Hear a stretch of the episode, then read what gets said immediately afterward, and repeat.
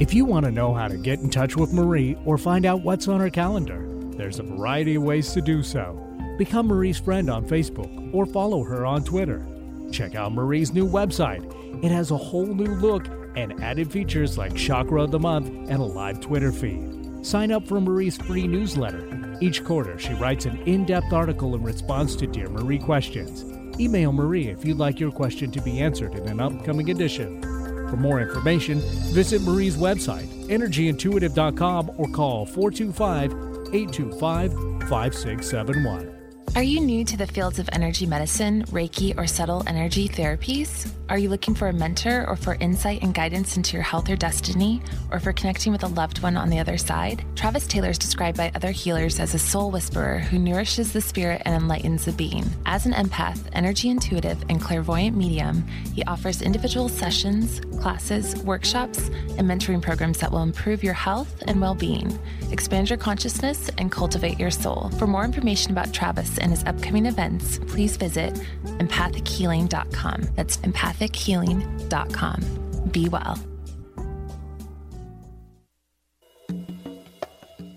Welcome to the Marie Manuchehri Show, where energy and medicine meet. I will be your host for the next hour. I have over 19 years of healthcare experience.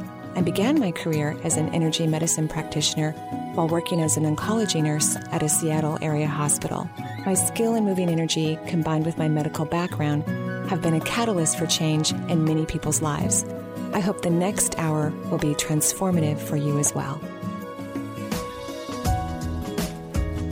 And welcome to the Marie Manuchehri Show. We're live here in Seattle. You can also find us on the web at energyintuitive.com. And Eric, how else can people find us on the web to listen to the show live? If they want to stream live, they can just go to 1150kknw.com and click on the Listen Live button. Oh, lovely. That's wonderful. Well, it is Thursday, so on Thursdays I get the pleasure of interviewing people who I believe stand on the edge of thought, who work diligently to help the human race evolve, heal, and also try to put some fun in it because uh, I think that's a big part of it, especially when you work in the healing industry as a practitioner. If you're not having fun, just like anything else, if it's a job and you're not having a good time, it can be a real drag. So, of course, I love interviewing people who um, are aligned to their life path, enjoy, of course, helping with the evolution of humanity, and you know, at the end of the day, they're so psyched and rejuvenated because they had a blast. Even if maybe it wouldn't have sounded like a lot of fun to you, it certainly would have been to the practitioner. So today I'm interviewing again, I think this is our fourth time together on the radio, could be five, Dr. Alan Gettis. He's the author of The Happiness Solution and It's All Part of the Dance. He lives in on the East Coast, New Jersey. Is that correct, Dr. Gettis? That is. Lovely. And so, you know, years ago, you thought there was something missing, although you had degrees from four different universities and was schooled in psychodynamic, supportive, and cognitive behavioral therapy. There seemed to be a very a key ingredient that was lacking in your therapeutic approach to helping others heal and thrive. That was in 1969 when your search for the missing ingredient led you to studies of world cultures in general and Zen in particular. As the years passed and you became steeped in stories and Zen wisdom, um, you knew you had uncovered an important method of helping people to get unstuck and feel happier. And you believe wholeheartedly in the power of stories, which is one of the things I love about your books. In fact, Alyssa and I, before we came into the, the booths um, in the studio, we were looking, uh, we were reading a story about you and some friends um, celebrating. Uh, you all rented a house. This was years and years ago, mm-hmm. and you were partying and having fun. with some sort of, sort of celebration. So I love how you bring your life stories even to your books. I mean, that makes them fascinating. Um, Dr. Gettis spent two years as a Vietnam era Army psychologist in the late 1960s. In the 1970s, he worked for seven years at a large mental health center as the chief psychologist. He's a clinical psychologist with degrees from Central Michigan University, Utah State University, and Columbia University of Physicians and Surgeons. He's been in private practice since 1974. So, welcome again to the show.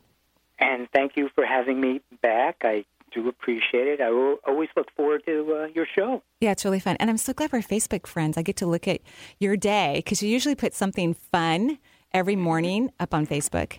And, and I love uh, interacting with you that way. It's really lovely. So I thought part of today could be talking about relationships. You know, I'm kind of a holiday junkie. I really do love the holidays. Halloween is my absolute favorite, but Valentine's Day is around the corner. And um, so I thought, in, in lieu of that, maybe we would talk about relationships because that's kind of a tricky subject. Do you think? Very tricky. Mm. Very tricky. Yeah.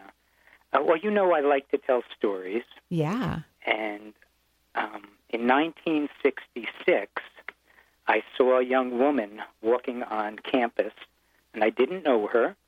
And I asked somebody if they knew her name, and they told me her name. I looked it up in the directory, uh, and I called her. And my first words to her were, "You don't know me, but," and I tried to explain to her where she might have seen me and so on.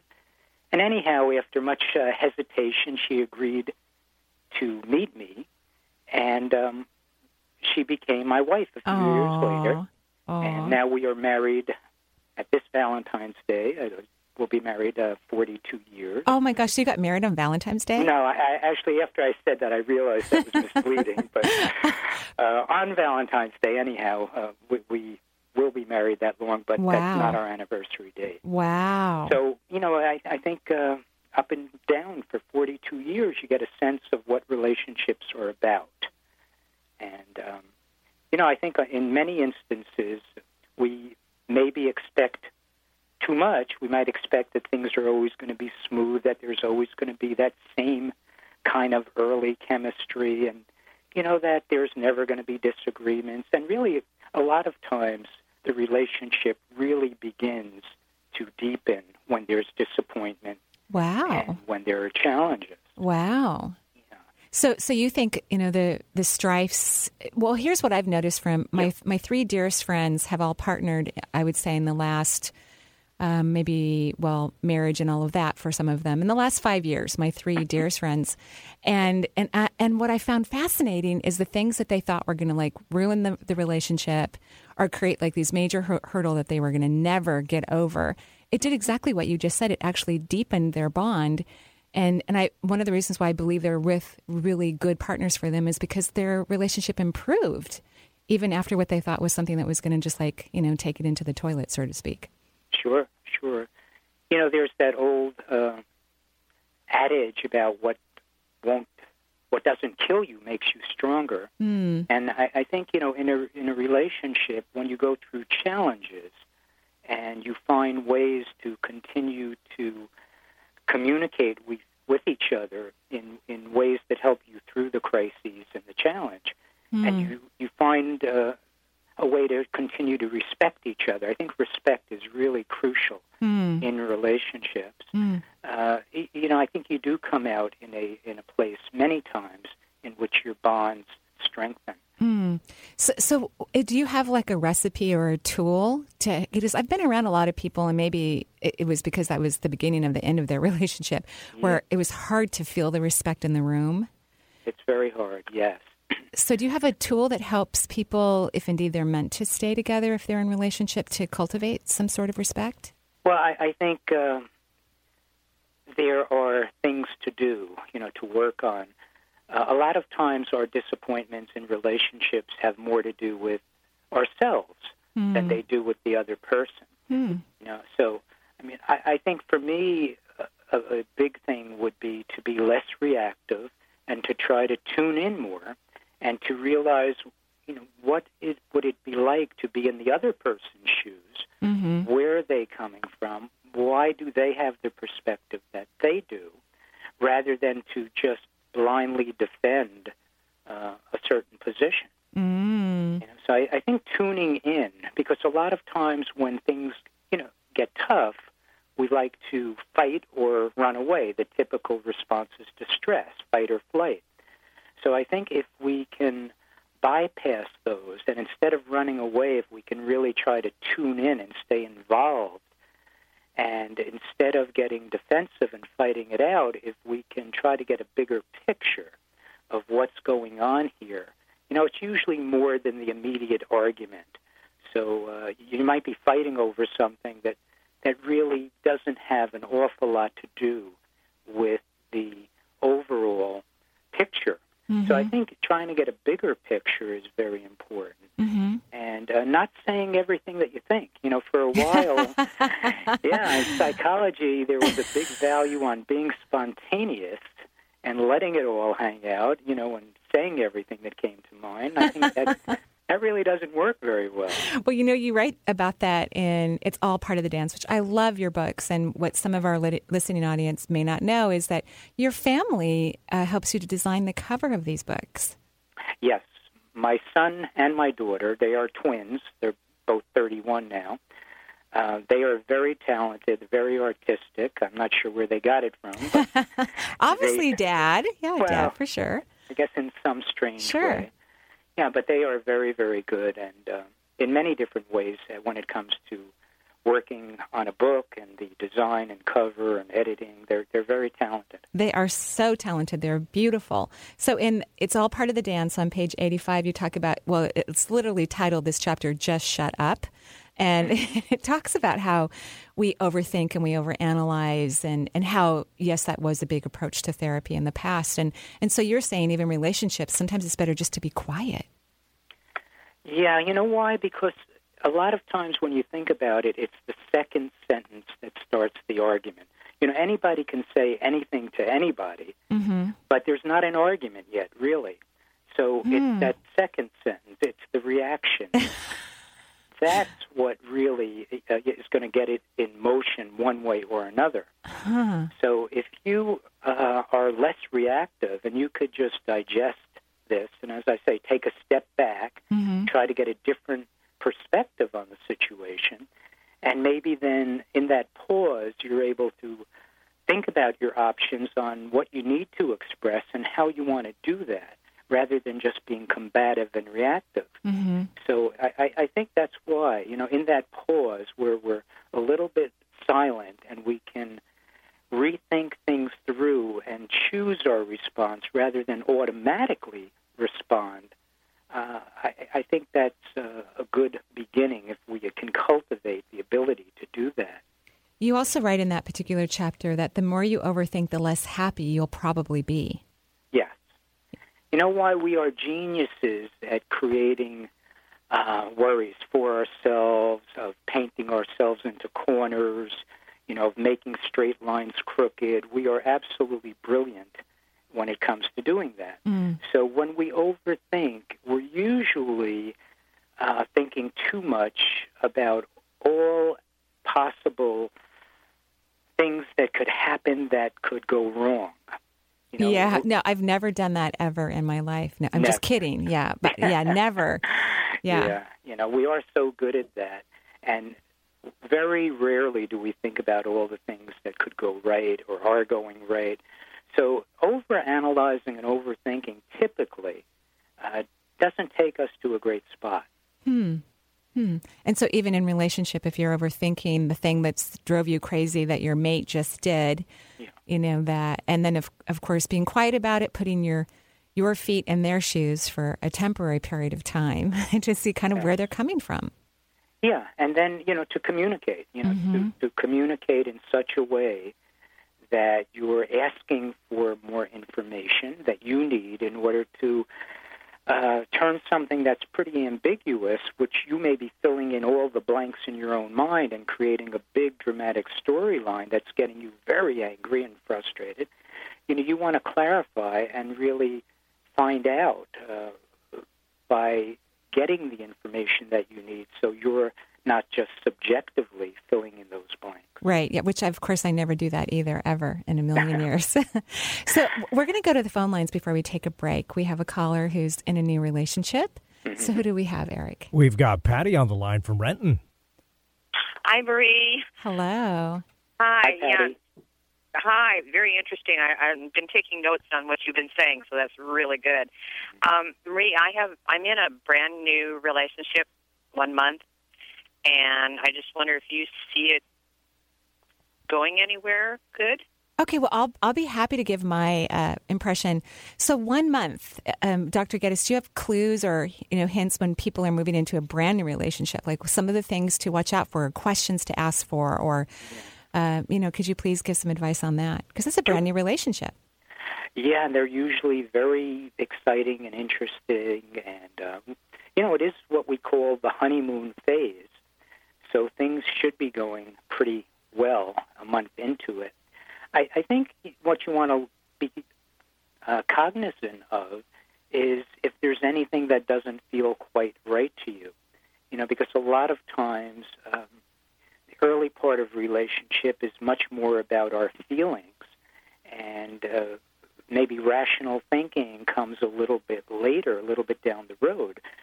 So if there's something that just doesn't feel right in this particular phase when your feelings are dominating, uh, I, I would want to try to get some clarification on what that is about.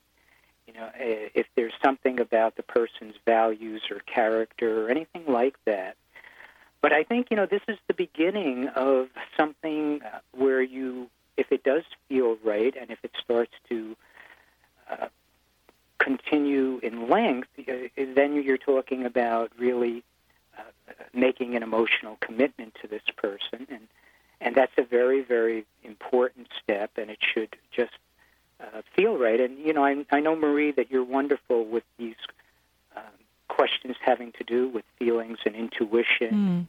So maybe you can take it from here. Okay. Uh, well, Patty, um, I know you're ready for a relationship, so that part's great. I mean, you, oh yes, you really are. You know, so we know that as you're, you know, choosing, you know, who you may want to have in your life long term, you you just feel to me like you're just ripe. It's like perfect timing for you. You're healthy, ready for it, excited because you were even happy before you started to um, get serious about dating, which I think is also an important component in a relationship. Um, what I keep hearing in my head is that you need to ask more questions of this person, and and it's kind of like I I hate to take away all the fun.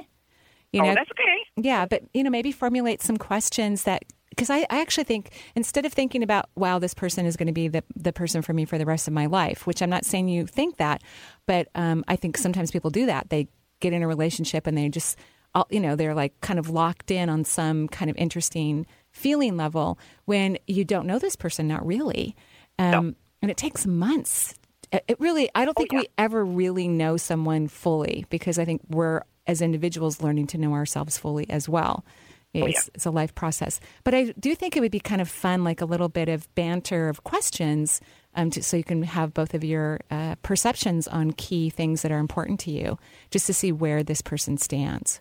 Oh yeah, and we've been kind of doing that anyway. We're both Good. kind of taking it slow, and uh, we're both lost our spouses, Oh, and so we're you know we're being careful on that. But we talk about every subject under the sun and the moon for two or three hours a day. perfect, great. perfect. Yeah. Perfect. That sounds lovely, and I love that you're taking it slow. So I can't really, you know, when I look at the relationship, I, I don't get a definitive answer about oh, this is the one or not.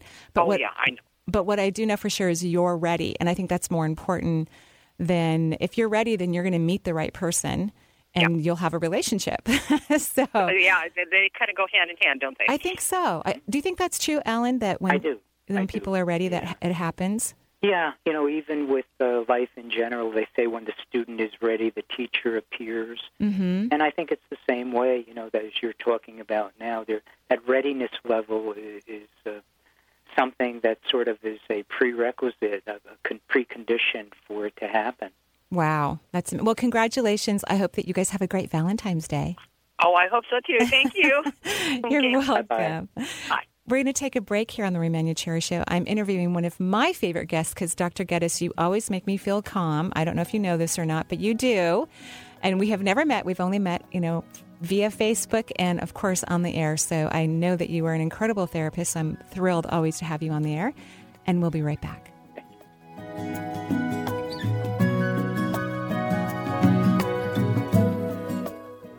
You made it. It's 2012 and the Earth didn't collapse into nothingness. So, what are your plans? You could go on as you have, or you could take advantage of these expanding times and learn how to ride the wave of happiness right here, right now. Riding the Wave of Happiness is a two hour class that will be taught quarterly this year, Thursday evenings at the Redmond Town Center Marriott. Come join in on the fun. Upcoming dates include March 15th and May 17th. Register online at energyintuitive.com or call 425 825 5671. Are you looking for tools to enhance your life or to bring those things you desire into your life? Marie offers a variety of CDs to help you do just that. Get acquainted with your seven primary chakras and balance your human energy system. Or is embracing your intuition what you're looking to learn? Or would you rather focus on a healthy immune system? These CDs and more are available through Marie's website at energyintuitive.com. For a complete list of CDs available and their descriptions, please visit Marie's website today. Shift your morning into overdrive with Gary Mance and Suzanne Mitchell on Alternative Talk 1150. Caffeinate your consciousness 6 a.m. weekdays with hot talk and great guests as you get your day underway with Mance and Mitchell, the most unusual radio show in Western Washington. Presets adore us, snooze buttons fear us. On Friday, Reverend Rhea Sunshine brings her intuitive gifts and passion for living, and she's ready for your calls. Nowadays, you can go to just about any astrology website, type in your birth information, and download your chart. That's great, but how many of us know how to read it? Christopher Renstrom has created a course targeted for the person who's interested in astrology, but whose eyes glaze over whenever things start to get too technical and wordy. Join Christopher at his Beginning Astrology Weekend Workshop, February 25th and 26th at the Courtyard on Lake Union. This class is perfect for those interested in learning about astrology, or perhaps even in becoming astrologers themselves one day. Register online at energyintuitive.com or call 425 825 5671. Write it down, shout it loud. Alternative Talk 1150 AM. Now, wasn't that fun?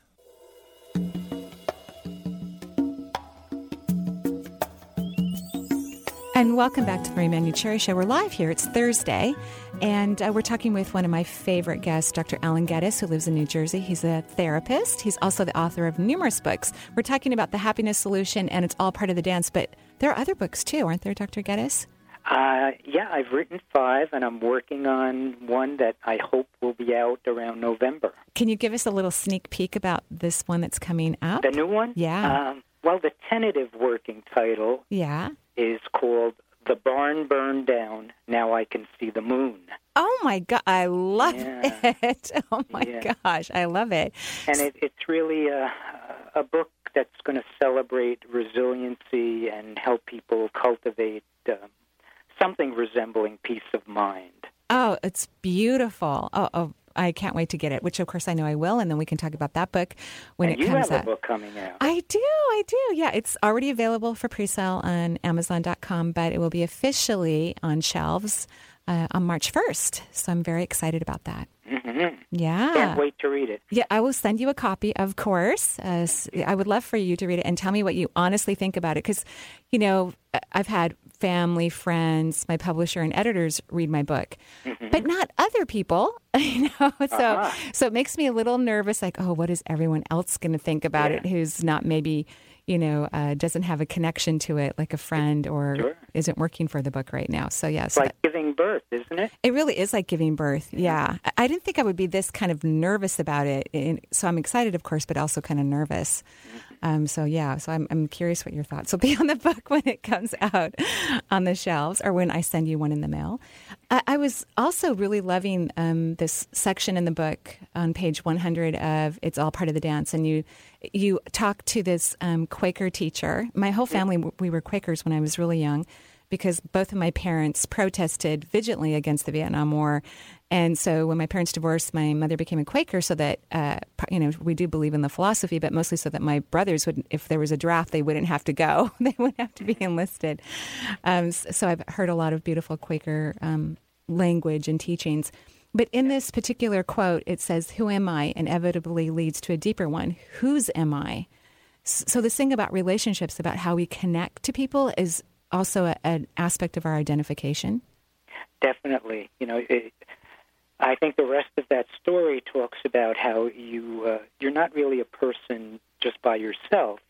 You know, it, so that's why the question uh, it transcends who am I and it becomes whose am I because that's a bigger question. It extends that question from the little self-absorbed self. Uh, you know, who needs me? You're now wondering you're you're thinking about the responsibility that comes with these questions. You know, whom am I accountable? We're talking about relationships. Whose lives are altered uh, by my choices? And uh, you, you, there's such a feeling uh, of being your life being bound up in such obvious and such um, nuanced ways with others that that really becomes the more legitimate and bigger question whose am I? Mm. So, you know, the idea is that our actions have consequences, and we need to be responsible, and we need to be responsible in our lives and in our relationships. You know, if we avoid our responsibilities or don't handle them well or take them seriously, they there will be definite consequences, right. and we can't really avoid the. We can avoid responsibility, but we can't avoid the the uh, consequences mm-hmm. and uh, the responsibility that comes with avoiding our mm-hmm. responsibility. So I think that part of that story has to do with um, the idea of, of what is known as a Pyrrhic victory, mm. and, and that had to do with the uh, the there was a war like in I think a few hundred years before Christ, in which the army won the war, but at such a great cost that the uh, presiding general said something to the effect that, you know, if if we uh, continue to win like this, we lose. You know, mm-hmm. everybody loses because there was such a price, and that sometimes happens in relationships. Maybe we win the the argument, but it's like a pyrrhic victory in the sense that the consequences of winning uh, are enormous, you know, and devastating to the relationship. So I ask couples when I do see them, you know, is it that important to win? I mean, uh, would you rather be right or would you rather be happy? Mm. You know, that that becomes the question. You know, how do how do you pick and choose your battle, so to speak, uh, rather than to just uh, fight it out to the point where the the losses, the loss of self-esteem, the loss of respect, are going to be so enormous that they're going to erode the relationship. Mm-hmm. And so, in that analogy of the war and then partnership, do you think that, that it's the awareness that allows a person to take those steps back and, and not have to go, you know, for the for the juggler in order to feel empowered in some, you know, yeah, un- yeah. unauthentic way?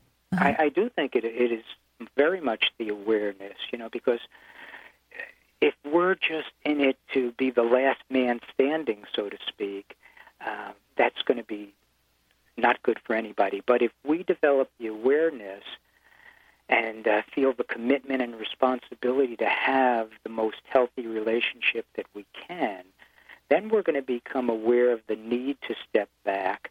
Instead of uh, being the last man standing, we want to be the first man breathing, taking deep breaths, the first man counting, you know, the first man pausing, the first man changing lenses from the zoom lens to the wide angle lens to get the bigger picture. Mm-hmm. So that's mm-hmm. all born out of that kind of awareness and consciousness to mm-hmm. to uh, you know change the status quo and, and develop new ways of responding to the relationship, healthier ways. And how do you think, you know, in the big dating world, since we're getting close to that Valentine's Day, yeah. what is the best way for someone to identify if their partner or someone that they're considering to be a partner is aware? How do you, I mean, do you have like a, a method or a model or particular questions, or is it an inner knowing that someone has when they feel that that person is, is also aware? Yeah. Well, I, I think it'll become somewhat apparent as they experience a wider berth of situations with the person. Mm. You know, like when you're you're first dating and you're just meeting in restaurants or um, going to the movies or having a sexual relationship. You know, that's one thing, but as you begin to share time and space over a wide range of situations in which you know there are challenges and and you're dealing with families and you're dealing with uh, illnesses and so on, you you get a better sense of the uh, spectrum of the person's responses, so you can begin to assess how this person is, whether the person is supportive for you in all situations or is more of a fair weather partner, uh, whether the person, mm. you know, coping techniques are such that uh, the person is going to be able to communicate with you about everything rather than to act out in certain ways that are destructive to either that person or, or you or anything. So I think, you know, part of what you want to do is to for you to be aware of what you're getting uh, over time. And also, if, if you're not sure, to ask that person, have they really heard you? You know, do they know what you're going through? Do they know what you're feeling in a situation? Because a lot of times we think that we're communicating, and it's really an illusion. Because you know the messages that we're trying to send are not even being received. Mm-hmm.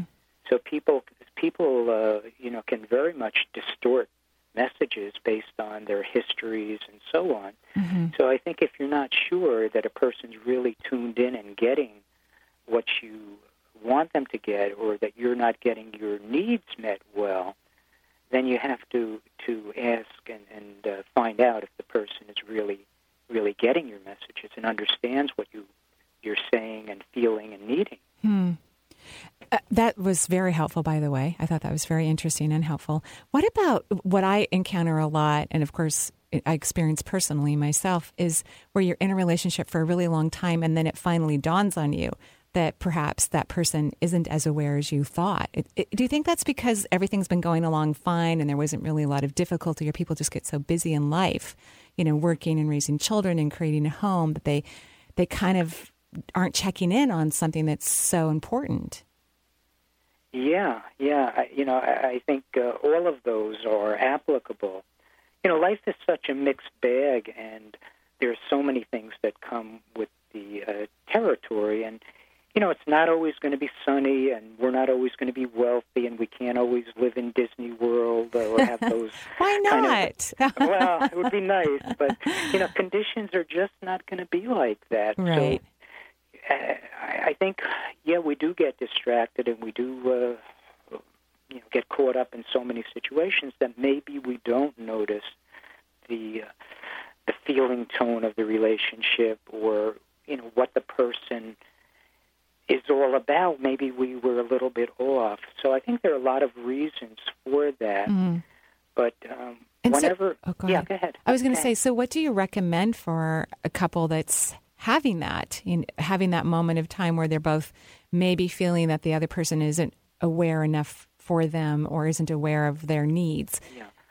I think that has to be communicated without diminishing the person. Mm. So if if you want to communicate that, uh, you you don't want to say it in a way uh, that's going to get that person into a defensive posture.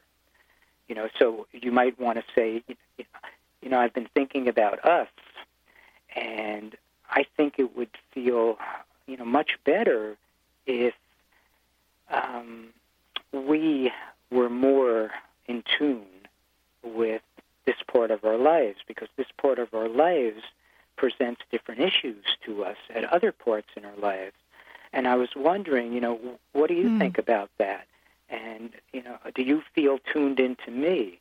And you know, to to address it in such a way so you're you're trying to make it into more like us and less about you're a jerk.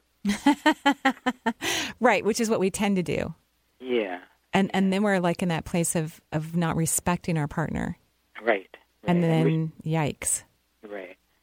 If you're if, if you're feeling disrespected or you're feeling controlled or manipulated or like you're not important in a relationship because you should feel like you know you're you're, you're really at the top of the list. I mean, right. This is a person that you out of everybody in the whole world that you and and this person are now connected in that kind of a way where you've committed to each other. I mean, my gosh, you know, you you really want that to um, reflect that you are important and that you do matter. You're not second fiddle.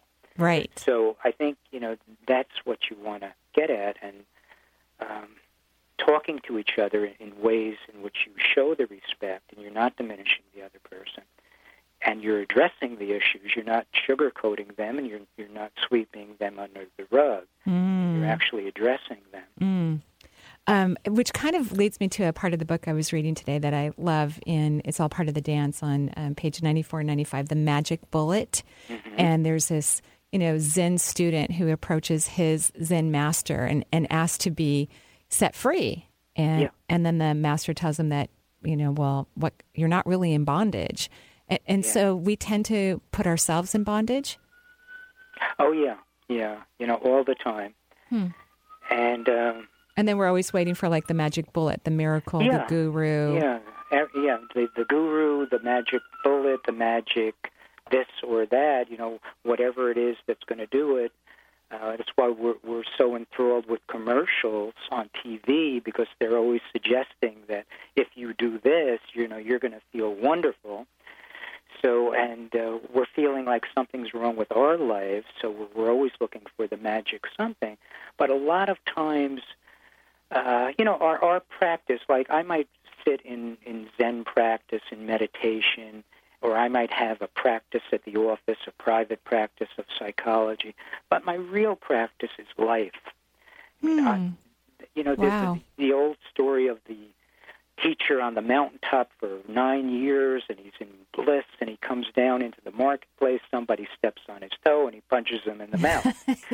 You know so that that's uh, you're not going to get the answers necessarily from the places you think but you know to really uh, look inside and to trust yourself and to take responsibility and uh, make a commitment to the people who are important to you to the that you know to that to the projects, to the pursuits that matter to you, and to do that in a very uh, committed way in which you're you're feeling bound emotionally to something.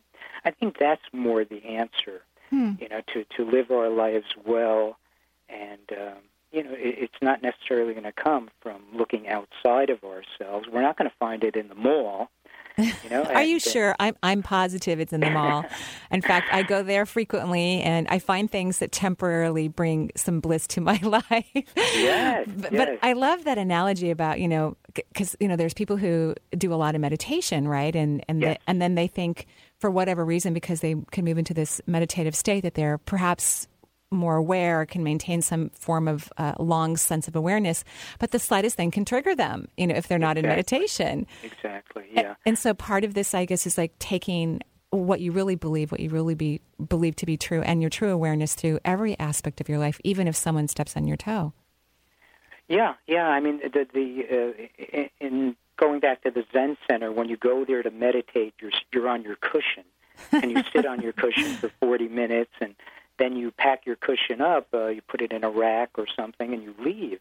But after you become steeped in this process and committed to it, the hope is that when you leave the meditation hall, it's as if that cushion is sticking to your rear end. you know, so now wherever you go and whatever You got the do, cushion. and yeah, and whoever you're meeting, I mean, you're you're responding from that point. That's your practice. right? Wow. Wow. Okay, well, I'm going to be thinking a lot about my cushion. We're going to take a break here on the Marie Manuchehri Show. I have the pleasure of interviewing Dr. Alan Gettis. He's a psychotherapist who lives in New Jersey. He's also the author of five books. Two of them I have right in front of me The Happiness Solution, and it's all part of the dance. And Eric, when uh, people can call in too and ask questions of Dr. Gettis. Sure, give us a call. We've got a few lines open at 425 373 5527. That's 425 373 5527. And I'll give you our toll free number right after this break. Stay tuned.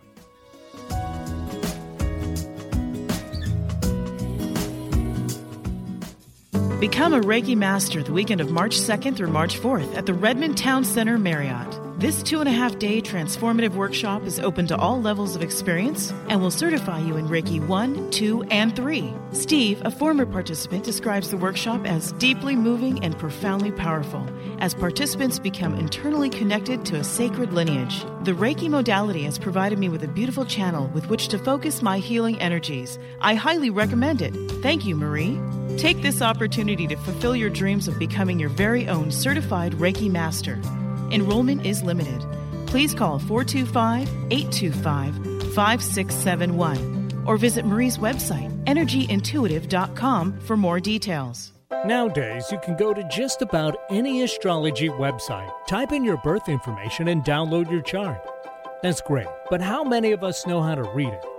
Christopher Renstrom has created a course targeted for the person who's interested in astrology, but whose eyes glaze over whenever things start to get too technical and wordy.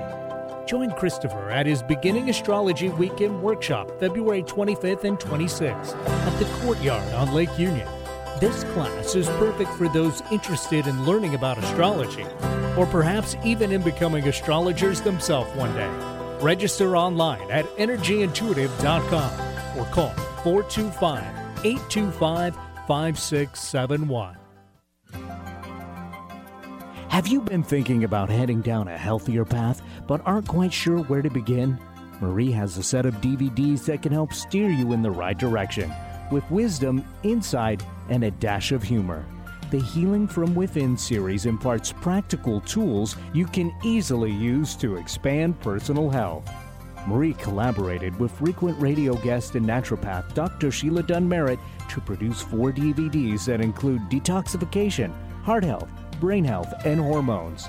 The DVD series can be purchased online at energyintuitive.com or by calling 425 825 5671. Are you new to the fields of energy medicine, Reiki, or subtle energy therapies? Are you looking for a mentor or for insight and guidance into your health or destiny, or for connecting with a loved one on the other side? Travis Taylor is described by other healers as a soul whisperer who nourishes the spirit and enlightens the being. As an empath, energy intuitive, and clairvoyant medium, he offers individual sessions, classes, workshops, and mentoring programs that will improve your health and well being, expand your consciousness, and cultivate your soul. For more information about Travis and his upcoming events, please visit empathichealing.com. That's empathichealing.com. Be well. 1150kknw.com, your connection to Alternative Talk, 1150 AM.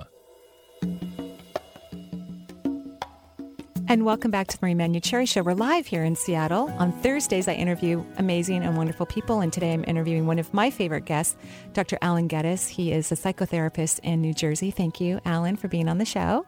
My pleasure. And I loved your analogy before we went to break. I mean, I'm really going to be thinking about my Zen um, pillow, which Mhm. kind of goes great because um, my publishers are Buddhist. Uh, Pretty much, and they they have published a lot of information on Buddhism. So I'm going to be thinking about my Zen um, pillow. I'm not a Buddhist or practicing really of anything. I'm a kind of a hodgepodge as spiritualist, if you will. Um, but I, I think that's a really great metaphor. Like it's like a reminder. Am I coming from a place of of openness, clarity, awareness, or am I coming from judgment? You know, uh, really great, really lovely. Um, Eric, we're going to go to the phone lines, and you wanted to hand, to uh, repeat that one. yeah, I want to give number out two. that, that Mhm. toll free number. It's 877 825 8828. Again, 877 825 8828. So uh, feel free to give us a call on that line as well. And right now we've got Emmy from New Jersey, same as our guest today. I know. Hey, Emmy, you can go have coffee with Dr. Gettis. Oh. I'm a big fan of Dr. Gettis. Hi, Emmy. Hi, Alan. How are you? I'm good. How are you? Oh, I'm well, thank you. I've enjoyed listening to the conversation and and so appreciate uh, you being a, a an RN and in the field of Ah. energy work. It's I wish there were more, and there are probably going to be many more coming down the road. I- but thank you so much for your work. You're welcome, and I agree with you. I think there's going to be a lot of people in conventional medicine waking up to the energetic phase of things. So, what ca- do you have a question?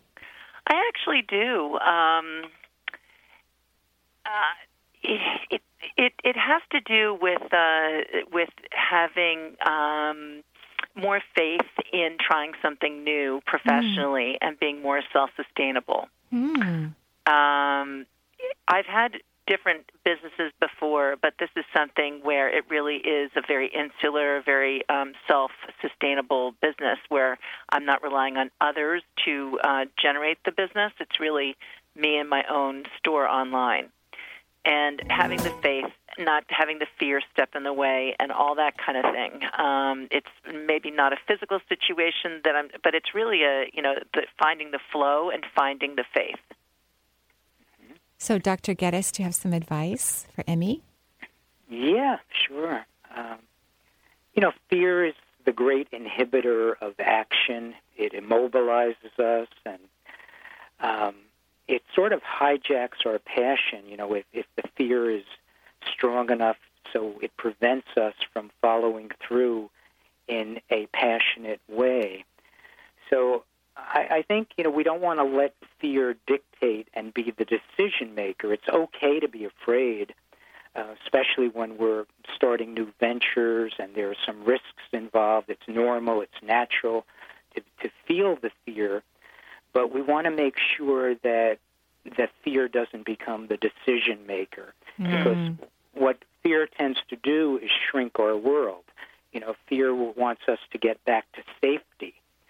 So uh, the, the more that we can narrow our scope, uh, the safer it becomes. So I think you know you want to be patient with yourself and accept the fact that you feel frightened, but also to remind yourself that you can proceed certainly in a very very uh, definitive way despite feeling afraid. Mm. Know, I think it was John Wayne way back in the cowboy days who who said fear is uh, you know saddling up even even when you're uh, uh, frightened. You know, that's what courage is about. So I think if you came up with this business, it must be important to you, and you want to give it a fair chance. And if you didn't, you'd probably always have your doubts and always have your regrets. I should have. I should have given it a try. I should have, you know, really. Spent way too many years saying I should have. This is something Yeah. that's been knocking on my door for years. yeah, yeah. You know, that's the thing. We always let the past kind of imprison us, and we Mm. always let the future frighten us. And both of those take away from today. You know, so today is the day. I mean, we want to we want to make sure that yesterday or tomorrow is not taking up too much of today for us. So if we if we get trapped in the fear, if we get stuck there, uh, that's going to be a, a something that doesn't work for us. If we just notice the fear and we feel it, we accept it, and then we make the decision to do what we need to do, I, I think that's going to be a good course of action for you. I think that Thank sounds perfect. I, I, mm-hmm. I, I do. And I, I, I think this is true for Dr. Gettis as well. But I think what brings success is just having great pleasure and gratitude for being able to do whatever you do in the world. Yes. I- I- at least that's how it's worked for me. The more grateful I get about what I do, the more success um, seems to move in my direction. Which Not is looking at the money, looking Absolutely. at, at like the, the the joy that you get with the creation process and having women be happy with what you're giving them. Yeah, yeah. right. That and then the comes. money falls uh, because it's you know when you're in a place of joy about what you do, that's that's very abundant. And, and I would even feel the the joy of resources before they all before the ones that you really want come. You know, because that's that sense of gratitude attracts more resources into one's life as well. So yeah, uh, uh, when I had three kids in college, you know, for a little while, and my ex-husband and I, we share. I'm very grateful that um, you know we come together and, and do all these lovely things for our kids. And and I was a little bit nervous about, oh my God, I'm going to have three kids in college, you know, and we pay for you know everything, cell phones, insurance, you know, tuition, all of that, and um, and I would I would just feel gratitude that I was able to be in a place where I could contribute to something that I feel honored to contribute to. And then the money came w- w- without even trying to figure it out or analyze it. It just Yeah. came. So do you think If that's true, Dr. Gettis? I do, I do, and uh, you know the the other thing I would say uh, to you, to you, Emmy, is uh, you know the expression I like to use a lot is is try to exchange worry for trust. Wow. Yeah, and I think i- if you catch yourself worrying and you just say to yourself, "Oh, there I go again," getting stuck in that and caught up in it, and you say, you remind yourself to exchange that worry for trust, uh, that will be helpful. Oh my gosh. Thank you. That that has to be on every billboard. That releases a lot. You know, it does release. There's no yes. That's Trust beautiful. is really good. Yeah, Yeah. it's beautiful. Wonderful. Thank you, Emmy. Have a beautiful day in New Jersey. Thank you so much. Okay, bye bye. Bye bye. So we're going to go back to the phone lines. Who do we have? Sure, let's talk to Sandy calling from Arizona. Nice. Hi, Sandy. Hello, Hi, Sandy. Thank you for taking my call, and Dr. Gettis. I'm so Hi. excited to like be present with you. Okay, so how hot is it where you are right now? Oh, it's probably about the same as as it is in Seattle because I'm up in Sedona. It's doing- Ah, okay. And Dr. Gettis, have you been to Sedona before? Never. Oh, it's really quite beautiful. I love the drive from Flagstaff into the the valley there. It's just stunning. It's there's a creek that wraps around and and beautiful what look like aspen trees to me. I don't know exactly what they are, but it's just beautiful there. Yeah. So Sandy, you have a question. yes, my question is men. How do I move into a place of faith and trust with men? And Marie, I can only just imagine what's going on in your mind's eye. So, So Dr. Gettis, um, your you know beautiful uh, words, please. Well, I, I think um, it's a common feeling, uh, and and you know, men say women. they seem to be two different species. Um, I, I don't know. I know that it's a big challenge. You know, we we look at uh, relationships and divorce rates and so many uh, people unhappy. So it is a challenge. So I, I'm not surprised that you feel puzzled by this. But um, you know, I, I think um, men are fixers. They like to address things in a cut and dry way, and you know, this is a rash generalization, of course. And and women are a little bit more built for emotional response and communication and talking about things, and sometimes it's not a great match. You know, so that uh, I, I, whether you can cultivate that in the man that you have a relationship with, if that's part of the issue. Uh, yeah, I mean, some some relationships work out very well that way. But if you're looking to be validated and understood and be tuned into, that might be hard if the man is just coming from that place of addressing uh, something you're saying as a problem and not really how you're feeling about it. So, uh, what do you think, Marie? I love everything you said. I I- I mean, uh, my point of view about men changed, and it continues to evolve and change in very positive ways.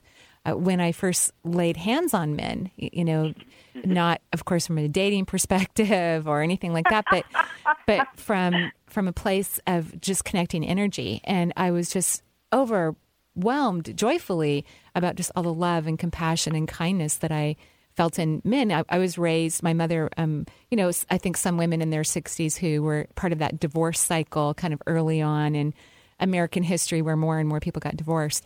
And so she was really mad at my dad. She still is, and my dad's dead, and my mother's still mad at him. And so I had kind of, you know, I had apprehension about relationships with men and, and not a, an ease or a flow with them. Um, but so f- feeling them differently from a different perspective of just pure relationship um, it, it changed my whole um, take on men. And maybe that's what you're working on, Sandy, is to, you know, not categorize them in whatever ways you have previously, but to realize they're they're just as insecure as we are, which I found shocking because that's not how always men, you know, at least uh, create a visualization of who they are. And, and they're just as lovely and wonderful and kind as all the creatures on the planet. So it might be kind of fun to look at them that way. I think that'll open up my eyes to different things. Good. Good. Good. Well, th- that's excellent. Blessings to both of you. Thank you so much for spending time with me today. Yeah, Oh, you're welcome. fun in Arizona. Oh my gosh, yeah, it's gorgeous there. Lovely. All right. Thank, Thank you. so much. Bye bye. Bye bye. So, Dr. Gettis, do you think that is part of you know the circumstances we view? You know, whether we're even attracted to same-sex people, but we have some idea about how a person is.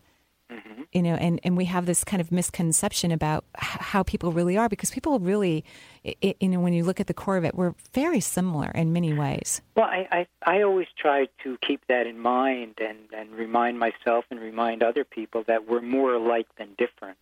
You know, and we all have the same needs. I mean, we all need to be connected. We all need to be long, uh, to to be loved and uh, to be respected and so on. So w- we're all trying to get our our needs met, and they're all very similar. And I think um, you know that in and of itself makes us more similar than different. Hmm. Mm, Right, that we all have needs and desires, and we're all just trying to find the best way with through the people who are perfect for us, whatever that means, Yeah, yeah. um, to have that fulfilled and resolved. definitely, definitely. So I loved what you said: exchange worry for trust. Yes, You know, we are built to worry, and uh, maybe next time on the show, if uh, you're kind enough to have me back. Oh, you know I will. Absolutely. yeah, well, we can talk about that because that's really based on an evolutionary perspective Mm. that we are built to survive, and part of that survival uh, includes our being very vigilant of our surroundings and worrying. Mm-hmm. Mm-hmm. Well, thank you so much. Have a beautiful day in New Jersey. Of thank course, you. are welcome. I will have you on the show again. You're one of my favorite guests. Thank you. You're welcome. I appreciate and, that. Oh, it's my pleasure. And thank. oh, I'm sorry. Good, good luck with the uh, the new book. Thank and- you. I'll call you if I have any questions. Since you already are a multi-published author, I'll give you a call if I get stuck or in a jam. Terrific. okay, thank you. Bye bye. Bye bye. And thank you, everyone, for listening to the show. If you've already purchased um, a pre sale book of Intuitive Self Healing, thank you so much. If not, I hope that you consider purchasing the book on Amazon.com or Sounds True. Have a beautiful day. Until next week. Bye bye.